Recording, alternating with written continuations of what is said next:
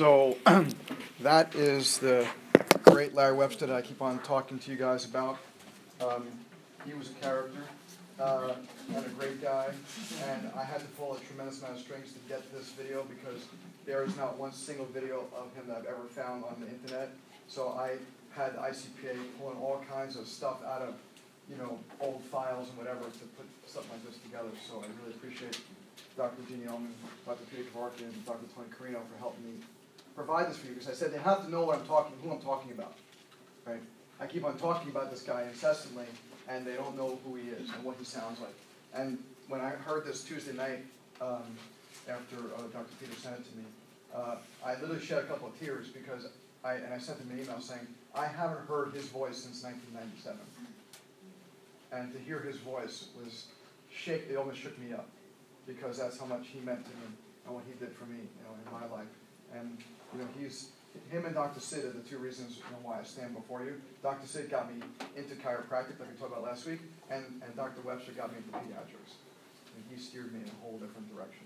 He took me aside in um, 1995 when my son was born, and uh, he took me aside and he said, he said, Drew, you know, I love what you're doing, but you got to get into pediatrics. He said, there's, there's a wave coming. He knew it, right? He was very intuitive. And he said, There's a wave coming, and you've got to be involved with it. You need to be. And he took me aside. I went to a seminar that he was putting on in New Jersey when us we were practicing. And he took me aside, and I was holding my son, and uh, and he started talking to me about this, and he said, "You've got to get involved in this wave because there's something really weird happening, and I don't know what it is." And this is the, the mid to late '90s, um, and that's when autism just started tilting the scales in this direction here, and he saw it right? He felt it. He knew something was going on. He said, I'm seeing some weird things. And, and people like you need to get involved in this because this is bigger. This is bigger than anything. This is bigger than ear infections. This is bigger than asthma. This is bigger than the stuff that we usually have been taking care of. There's something really interesting going on. And I, I really appreciate that he had the foresight to pull me aside and tell me, you know, that because he was right. You know, and I didn't know it at the time, but I was so moved by his seminar and so moved, like we I'll never forget during the seminar he's saying, if you want to have a pediatric office, your office needs to look like a pediatric office. He said, so does your office look like one? And Lisa and I were looking at each other like, no, no, doesn't at all. It's just like any other office. So we completely transformed. Like on the way home, you know, we went and bought all these toys and all these games and all these books and all this stuff. And I took down a whole bunch of stupid posters I didn't want on the wall, started putting kids' pictures up on the wall. And now, if you come into my office now, you're like, this is a pediatric office. Like, there's no doubt that this is a pediatric. There's kids' pictures everywhere. There's hundreds of kids' pictures on the wall, you know, behind me. Almost every single one of the, the posters and pictures has a kid, you know, in it in some way, shape, or form. And there's books and toys and there's kids all over the place. It's a, you know this is a pediatric office. But it's because of him. Because I would never even thought of that. And he said, go on the floor. He said, go on the floor and crawl around and see what it looks like from a kid's perspective.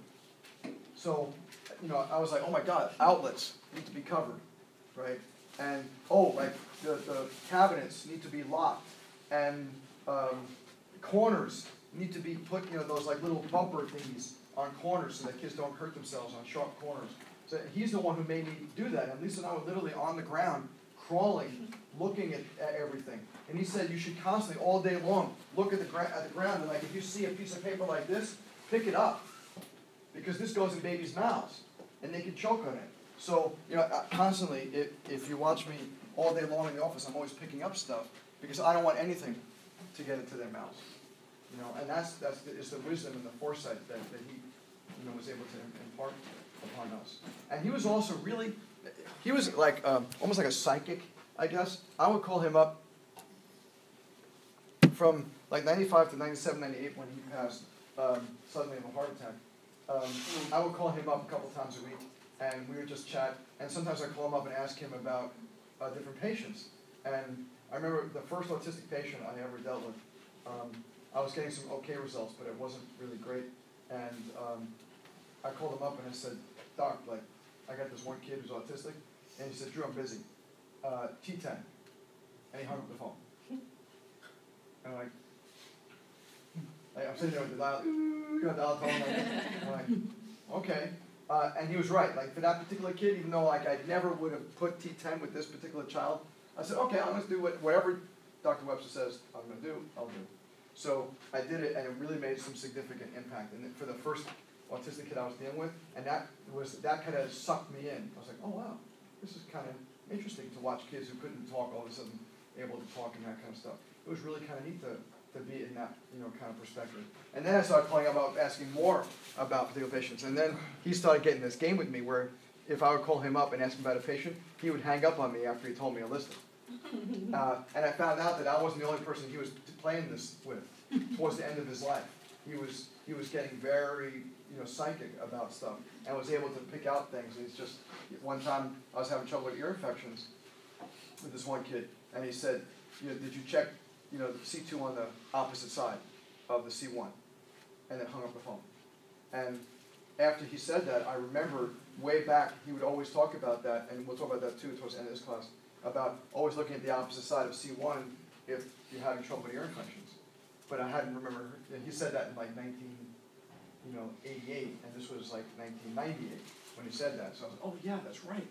Um, so he was amazing, right? Th- this guy was was a visionary. If, if he was here today, um, I think he would think one of two things. It's hard to say.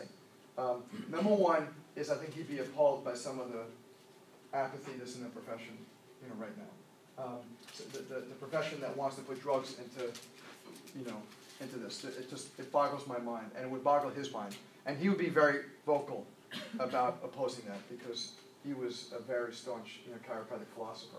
Um, even though he graduated from Logan, uh, you know, he really he really knew his philosophy. So that's the first thing. But on the other hand, I think Dr. Webster would be very happy because, like Life University, we have the number one pediatrics program in the world in chiropractic. I don't know if you knew that. We have more chiropractic than any other chiropractic school in the world. Uh, I did a study on this. Like the way I found, the way I decided to create elective courses and stuff is is back in like 2004 or so. Someone asked me like, who teaches more pediatrics?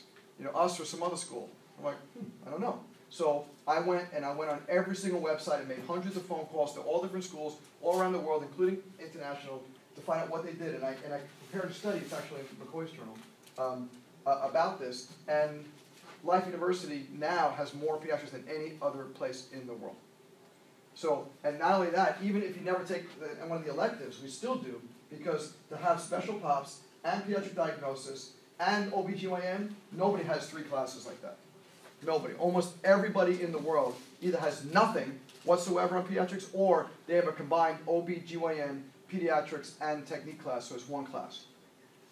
So it's, we, we have an amazing you know, ability here. Plus, we have the pediatric unit at down at so unbelievable amount of pediatrics that we have, you know, here, much more than any other place. And uh, so I think Dr. Webster would be really happy with that. And I think he'd be happy with, with seeing so many students. You know, this I, I opened up this lab about eight years ago. Opened this class, advanced technique class, with one lab section, and now two lab. Now we have three lab sections because there's just so so much popularity, you know, in this. It's really kind of cool and it's very heartwarming um, to, to know that, that Dr. Webster was my teacher, and the 10th quarter class that I teach was the one he taught me. So I really feel like I'm following in his footsteps, and I, you know, thank God every day for Dr. Webster because he really, he made such an impact, and, and I'm sure if he was here, he'd be on the cutting edge of whatever the next pediatric, you know, thing would be. And I miss him greatly, and hearing his voice and being able to present him to you guys is something really special. And um, I hope to find some other. I've heard that there's been other there's other videotapes that are lurking around. So I hope to find some more and see if I can, even if I can go get a VHS recorder somehow and videotape it on my phone so I could show you know people because I think more of his stuff needs to be out there.